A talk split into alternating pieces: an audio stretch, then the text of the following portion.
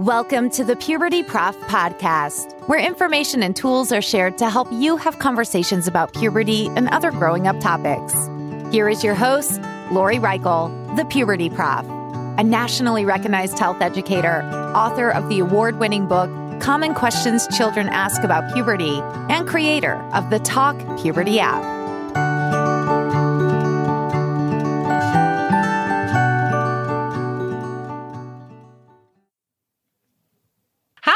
And welcome to the Puberty Prof podcast. I'm your host, Lori Reichel, the Puberty Prof. As mentioned previously, the fall episodes of the Puberty Prof podcast are focusing on the mental, emotional, and social aspects that many preteens and teens experience. To help us out, I asked Dr. Megan Sweet to talk to us about mindfulness in which we'll define what that is and also explain how mindfulness can actually be a really healthy coping skill during any time of our lives. Megan Sweet is the former Senior Director of Program and Impact at Mindful Schools. And instead of me going on about all the fabulous stuff that she has and is doing, I'm going to ask her to say hi and introduce more about who she is. So thank you for being here. Dr. Sweet, would you want to say hi to us and tell us more about who you are? Yeah, hi everyone, and thank you for the introduction. And Megan is fine. People call me Dr. Sweet. I usually feel like they probably want something from me, so I usually just go with Megan. Yeah, I'm a career educator. So I was a teacher for 10 years, middle school teacher, and then um, went on to being a an administrator at, at an elementary school and then in the central office and and have done consulting at the county and the state level as well here in California. So um, that's my my education side, and I've also been a lifetime mindfulness practitioner. So I actually started practicing mindfulness as a kid in school and have been practicing it throughout my entire life and worked for a couple of years at mindful schools to help bring mindfulness to schools across the world. That's so great because I believe it's so great to teach younger people as well as anybody of any age about these mindfulness techniques. And before we continue, do you mind mm-hmm. defining or describing what mindfulness is? Yeah, that's great. Mindfulness is really just present moment awareness. So often our, our minds and our bodies are actually not in the same place. Our minds are traveling all over the place to the present and the past often. And so we're not actually in our here and now. So when you're practicing mindfulness, you're just practicing having your mind and your body in the same spot. You're present. That's really that's as simple as it can be. and how have you implemented mindfulness in schools with children? Well, at Mindful Schools, the approach, and I would say it's my approach as well, is actually we start with the adults first. So the adults are the most important intervention in any school. Um, we know this already. So our relationships with teachers have one of the greatest impacts on student success in school. And mindfulness is actually the same. So uh, when we practice mindfulness as adults, we are able to have a calmer and more grounded nervous system. And our nervous system then becomes the intervention for supporting our students. So when when adults are grounded, and I can get more of the science of that. My quick answer is when adults are grounded and feeling good, um, kids actually can entrain to that and they feel more grounded as well. So I always start there. The adults practicing. It's also great for adults, just period, because we we all need mindfulness, and educators are under a lot of stress and overwhelm. So having that for themselves is a good thing, and it helps their kids. And then we bring it to students. We bring it to students after the adults have had to practice themselves so they can successfully lead that with their own students and know what that feels like. And then it really can be as simple as five minutes a day or less that, you know, you can do some breathing practices with students. When I was a kid, and it's still something that we do today, we just did it like at a transition period. So when we came in from lunch after school, I mean, after lunch, um, that's when we would do it. It really can be any time during the day. And would you mind explaining some of the physiology behind mindfulness? I mean, to me, it does impact our bodies when we practice it. Mm-hmm. Yeah. So, you know, I mean, I think we can start with what's happening in our our minds, and maybe that's a helpful place to begin. Our minds are really busy, and a lot of our thoughts are are sending us towards things that are generally negative. That tends to be how our minds are are focused. We think on things that are think about things that are difficult or painful, or we worry about things that are going to come sometimes we think about positive things, but we tend to focus on the things that are more challenging. And what happens when we're doing that is that our amygdala, which is in our brain, um, which is kind of our stress area, starts to fire. And we have the flight, fight, flight, freeze response, which is a fairly typical one that we have all the time. And what it does is it readies our bodies for attack. So the fight, flight, freeze response was great when we were early humans living out in the wild. So while we were picking berries or preparing, you know, trying to hunt for animals or whatever it was, a part of our brain was scanning for things that could be a threat to our our, our livelihood. So, you know, could be, you know, I don't know. I, I like to think of saber-toothed tigers, even though we're not. I don't think we were actually lived at the same time as saber-toothed tigers, but that's where my mind goes. But anyway, you can imagine a tiger or a bear, any animal that would be treating us as prey. Part of our brains were scanning for that, and when that you know when that threat was detected, our amygdala would send a response to our, the rest of our brain, flood us with all sorts of hormones and other things that would ready us for that fight, flight, freeze response it was great when we were early humans. It would allow us to kind of move quickly and get out of the way, even before our conscious brains caught up to what was happening. So by the time we knew, like intellectually, that we are threatened, our bodies were already readied and moving towards whatever the safety protection was. Nowadays, we have that response to things like a negative email or someone didn't you know, like our new outfit or maybe your favorite restaurant changed their menu. So we have that same response to that change and we experience as a threat to things that aren't necessarily a threat and you know like an actual physical threat. But the same thing happens to our bodies physiologically. Our prefrontal cortex shuts down. So our thinking brain shuts down and our pupils dilate and all these things happen in our body that ready ourselves for physical survival when that happens, we can't think as clearly. Um, we're not able to respond as intentionally to our emotions. All kinds of things happen. So that's what happens when we're when we're in a stress response.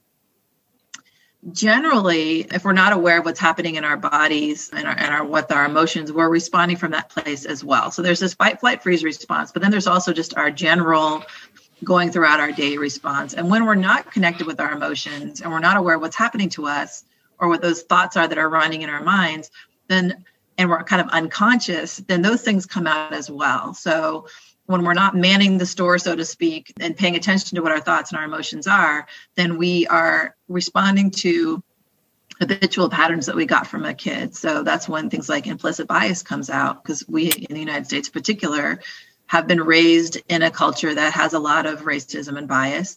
And we didn't necessarily intentionally pick it up, but that programming is there and we're not paying attention, it starts to influence our experience.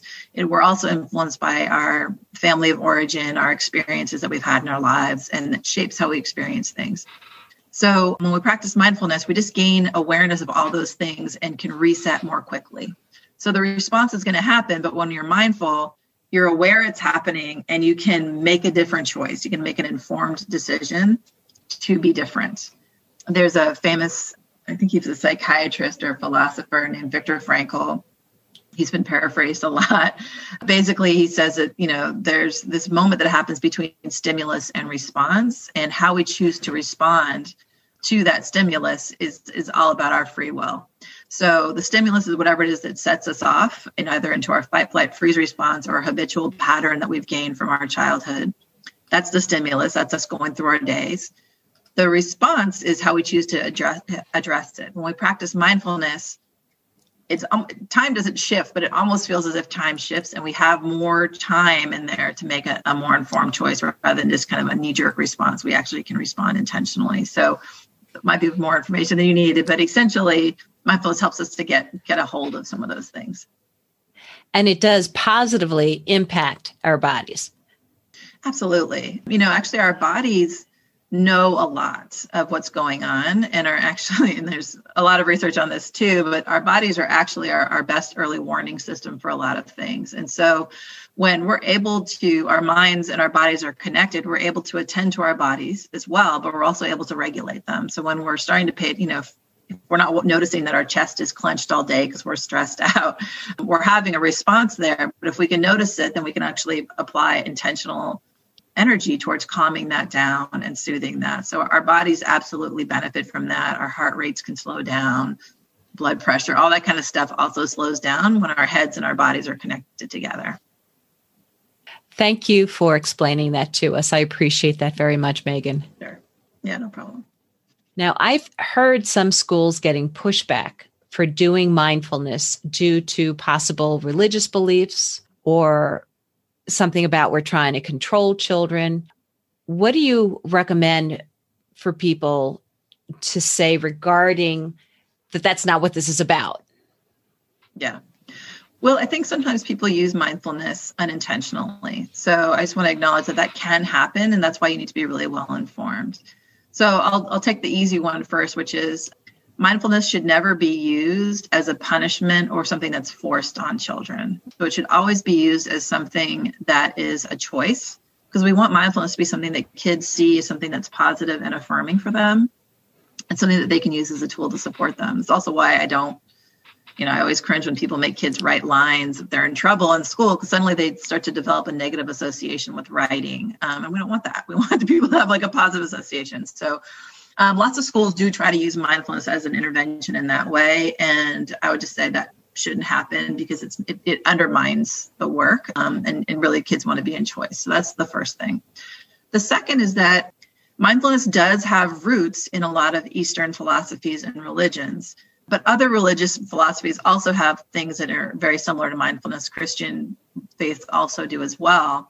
And just like we wouldn't use Christian language or you know doctrine in a classroom, you have to be really mindful about that, mindful about that, uh, intentional about that as well when you're bringing mindfulness practices forward. So you need to make sure that you're being um, completely secular, which means that you're not using words or phrases that would be closely associated with any religious background or belief. You're not using things like a singing bowl. I use a vibratone, and, and that's what we actually recommend a lot in mindful schools. So there's ways where you can bring forward the practices of mindfulness, which is essentially just breathing, being aware of what's happening in your body. These are all things that aren't religious at all. But i think sometimes people unintentionally use language or phrasing that is that can be attributed to religion. So you have to be really careful about that. Thank you for explaining how people can show what mindfulness really is. So thank you. How can families have a mindful household?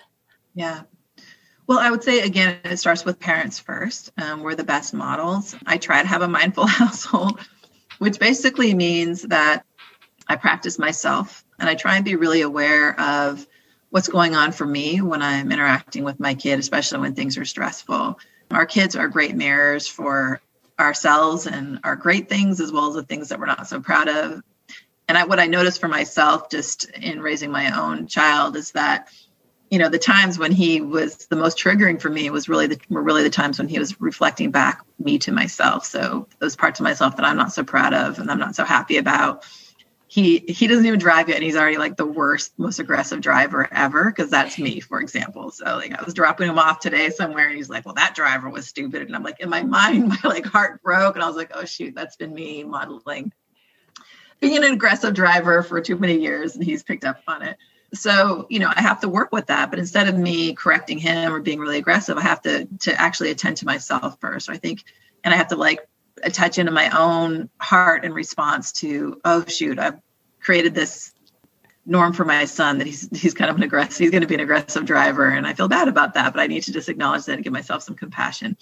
It could be for other things but that's just an example. So when we're more intentional and more aware that's helpful when my son is stressed out he's he, it annoys him i know because he tells me but you know i breathe so i often when he's in that place i just use those mindfulness practices to help me restabilize remembering that I'm the greatest intervention in that home for keeping it safe. So I use those practices and model them. And then I bring them to him. And again, it's choice. So for a while, I tried to make him practice and breathe when he was in a bad mood. It didn't work. Uh, it just made him, he'd like breathe in a way that was like not helpful for him. So I give him those practices when he is feeling good and have them always available for him. And and he uses them now spontaneously when it's by choice. So I would say that's the way you begin is just practicing yourself. Thank you for the honesty there. I appreciate that. And you reminded me that the Mindfulness magazine over the summer has the cover that reads self compassion. Mm-hmm. And mm-hmm. it's right there next to my bed for me to read. So you just yeah. reminded me of that since you have a child, you might be able to give a, a, different perspective on how mindfulness helps a young person going through puberty. But for anybody out there, how do you think the practice helps a preteen going through those physiological changes? That's funny. So I have a kid in puberty right now. So I'm your perfect candidate. We're right there going through it. Um, you know, the great thing about mindfulness is it helps kids to connect in with their feelings. And self compassion is actually a really great part of that and a really great thing to introduce to kids at this moment in time, actually, and when they're going through puberty, because it's such an awkward, difficult time. And, you know, your bodies are doing all kinds of things you can't necessarily control, and doing, you know, it's and your emotions can be really wild. So I think giving kids that opportunity can be helpful to practice mindfulness, and the self compassion part's a really big part of that you know, I watched my son do it the other day. He had some friends over and he was practicing. He was leading them in a game, and you know, the you know, it's hard leading at your friends through anything, and they were being kind of wild. And he was really trying to like get them to play this game with him. And I heard him do something that I thought was so great, which he he just said, "Oh, I'm having a really hard time right now, and I'm feeling really overwhelmed in trying to lead this with you guys. Maybe I, I need to stop."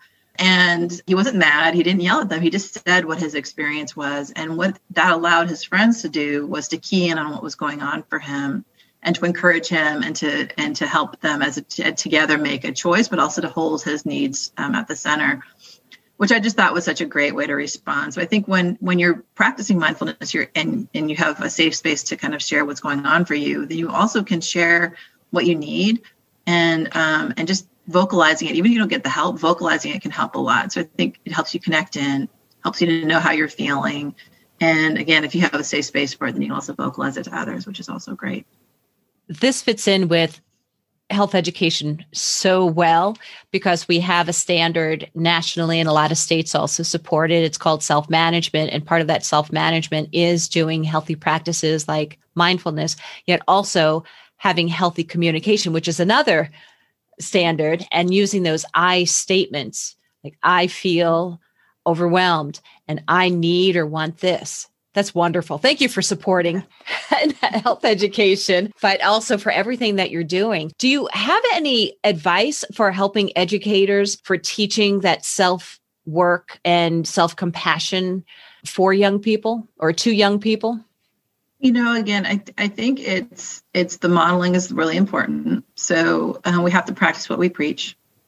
So the first thing I'd say to any educator is develop a self care practice for yourself.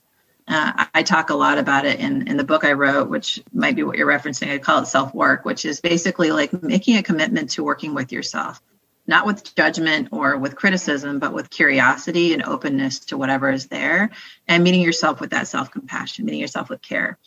So if you're doing that and you're modeling that in front of others, the kids are going to pick up on that. So that's I really do think that's one of the most important primary things we can do is you know, we're in front of kids, we have a hundred different opportunities a day, probably more, to show what that self-care and that self-awareness looks like and to model the kinds of behaviors we want the kids to do. So I'd say I'd start there. I think mindfulness is a really great practice to also introduce you can do it as little as five minutes a day with your students. It could be at a transition time. So when kids are coming in during the day or after lunch or perhaps in between, you know, classes. Uh, if you're an upper grade student, it could be just as they're transitioning into your class, just two or three minutes of sitting and just reconnecting before starting class. I call that a moment to arrive. So literally just sitting together. I do it in meetings myself and and, and hosted in meetings, which is literally taking three breaths together, just connecting back into this moment, transitioning and letting go of whatever happened in the hallway or anything else. It doesn't have to be a long, drawn out thing. Little kids, two or three minutes is going to probably be about as much as you can manage anyway because they get wiggly quicker. But two or three minutes will do a lot for them as well. Um, and really simply just practicing breathing can do it. And it's a great, I think mindfulness is a great thing to apply to schools where they're also doing other SEL, social emotional learning practices, or things like positive behavior intervention supports or restorative justice, because mindfulness just helps you to be ready to access those other things more deeply. Because mindfulness just means that you're aware, you're present, and you're aware of your thoughts and your feelings and emotions. And you need that awareness to be able to get the best out of an SEL program or PBIS or RJ. So they, you know, just helping kids practice a few minutes is really helpful. You refer to your book. Would you tell us what that book is, the title of it? Because I know it's for educators. Yeah, right. It's called An Educator's Guide for Using Your Three Eyes. So I have educators right in the title there. Um, the three eyes are are my kind of way of thinking about a lot of what we've been talking about, which is the eyes stand for intellect, insight, and intuition. I do a play on words. The eyes in the book, the title is EYES because it, it literally to me is how we see ourselves and, and, it, and changes our perspective on things. So intellect is that prefrontal cortex thinking that we all use and is really helpful. But as we've even talked about today, can make some mistakes, um, and so it's it's it's limiting. So the second eye is insight, and insight is perspective taking. It's knowing ourselves. It's having that emotional intelligence, being aware of our thoughts and our feelings and our experiences, especially how our childhoods or our culture of origin or culture of with like wherever we're living in whatever country we're in how that influences our outlook. And then the third eye is intuition, which is a lot about mindfulness. It's learning just to quiet and slow down and access that information that's available to us that's not coming from our, our thinking brain, but actually coming from our more deeper knowing. So when you use all three together, I like to say it's kind of like putting on a pair of three dimensional glasses. When you use any one lens alone, any one of those eyes, is, eyes alone, it's kind of like, like looking at a 3D picture um, you can kind of tell what's there, but it's a little bit flat, it's a little bit fuzzy, and a little bit unclear. But when you use all three eyes together, it's kind of like putting on those 3D glasses, and everything kind of gets a new depth and perception. And the same thing is true when we use those eyes for our lives or in our education settings. We can start to see our own stuff a little bit better and work with it more through the self work. And in our schools and in our classrooms, we can see the, the needs of our students and, and the changes we might need to make in our environments um, which is what I say we do through what I call schoolwork, which is basically classroom teaching and school reform. Thank you. I look forward to reading your book. I truly do, and recommending my future health and physical educators about how this practice is so helpful, how they can implement it in any setting, even if they coach. Mm-hmm, absolutely. So, if you were to summarize mindfulness by noting two ways that it's helped you, what would be those two ways? That's a great question. You know, I think mindfulness, especially combined with that self compassion, has allowed me to really become my own best friend and my own ally. And um, the more I practice it, the more I know myself, but also the more I meet myself with with care. So I used to be a pretty anxious person, and actually, even as a kid, I would have these terrible stomach aches just induced by anxiety. And now I, because I've practiced a lot and I've met myself a lot of compassion, I'm able to let things go a lot more. I still get caught up, but I'm able to let it go a lot more, and it's helped me to be much more grounded. I'd say as a parent, it's definitely made me a better parent. So I would say that's the other way that mindfulness has really supported me because I'm able to catch myself and when I get in my stuff, and I'm also just able to regulate when he's not. Um, so having the gift of being able to breathe and know even when I need to step away, because like even the breathing's not helping, has helped me to be a much more grounded and aware parent. And I think it's it's helped my son to be more grounded and, and aware as well. It seems like a lot of us, including younger people, I don't know if it was how we were raised, but a lot of us had this perfectionism quality that if you make a mistake, and I will admit to this myself, like, oh, I, I could do better. I shouldn't have done that. In which this practice, it makes sense. You can be more compassionate to yourself because mistakes happen and you're not supposed to be this perfect being. Nope.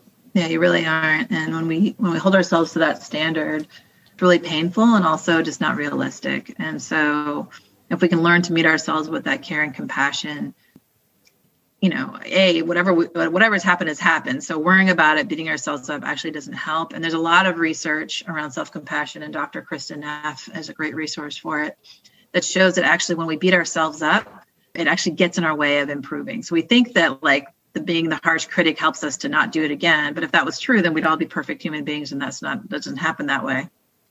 But when we meet ourselves with self compassion, we're actually able to improve in those areas we want to improve quicker um, and easier in a more lasting way. So not only does it feel better, it actually helps us to do the improvement that we're seeking to do anyway, usually when we're doing that mean self talk. So so knock it off if you can. well, do you have any other thoughts or recommendations for our listeners? You know, I, I, always recommend that folks just commit to self care and especially to seeking joy during the day. So it doesn't have to be a, a big, giant thing doesn't have to be something that, that radically transforms your life, but choosing to savor moments where that are great. You know, I go on walks all the time and I've inserted stopping and literally smelling the roses during the walks. I'm walking anyway, but if I come by roses, I smell them. And it's a great way to stop and be in the present moment. I like roses, so that makes me happy. Finding even just five minutes a day to do something that brings you joy will have a huge difference. And it also just shows that you're making a choice to commit to yourself. So I would say do that. And that's a great seeking joy is a great mindfulness practice in my in my book. So I'd say do that. Thank you. You just reminded me, even today, where is the joy? Because we're here on this planet for a reason. And as whatever the reason is, it's also to be coming from a place of joy. I think so experiencing joy. How can people find out more about mindfulness as well as yourself? Like, where can they go? Yeah. So, for mindfulness, there are some really great apps that you can get um, for free. And actually, lots of them have discounts for educators if you want the membership version. So, two of the popular ones are Headspace and Insight Timer. Both of those are on your phone. You can set the amount of minutes you want or you can get guided meditations. There's thousands of them on there. So you can pick which one you want. Youtube also has a ton for free. So again educators don't have a lot of money. It doesn't require that you suddenly join like a meditation group although those are out there as well. Um, but i'd say start with five minutes a day if you can and that will will make a huge difference for you. So so start there.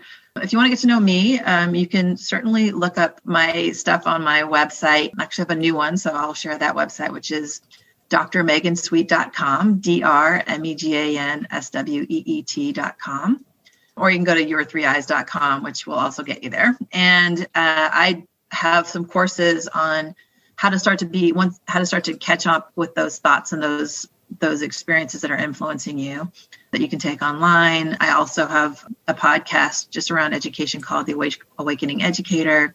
And I have my own little meditations that I offer sometimes. So you're welcome to come and, and join any of that. And I'm going to make sure we have your link as well as any other links you want to share with our listeners on the description for this episode. Oh, thank you. I thank you so much for being here today, Megan. Any last words for our audience? I'm just really grateful for the opportunity to be here and to talk. So thank you so much, Lori, for having me. Yeah, my last words really are just you deserve to take care of yourself. Uh, be unapologetic about that. Thank you. And for our listeners, if you'd like more information, again, look at the description of this episode. And you can also go to thepubertyprof.com for information on this episode, as well as me, the puberty prof, Lori Reichel. And thank you for listening. I hope that you have a happy and healthy day. Thank you for listening to the Puberty Prof podcast, where information and tools are shared to help you have conversations about puberty and other growing up topics. Did you enjoy this episode? Please like, share, and subscribe wherever you listen to podcasts. You can also follow the Puberty Prof on Twitter or Instagram. The Puberty Prof, Lori Reichel, wants to hear from you. Go to pubertyprof.com or click on the link in this episode's description. There you can find more information, as well as ask questions to be answered by the Puberty Prof in a future episode. That's pubertyprof.com. Also, remember to check out the Talk Puberty app and the book, Common Questions Children Ask About Puberty. Until next time, this is the Puberty Prof Podcast where information and tools are shared to help you have conversations about puberty and other growing up topics.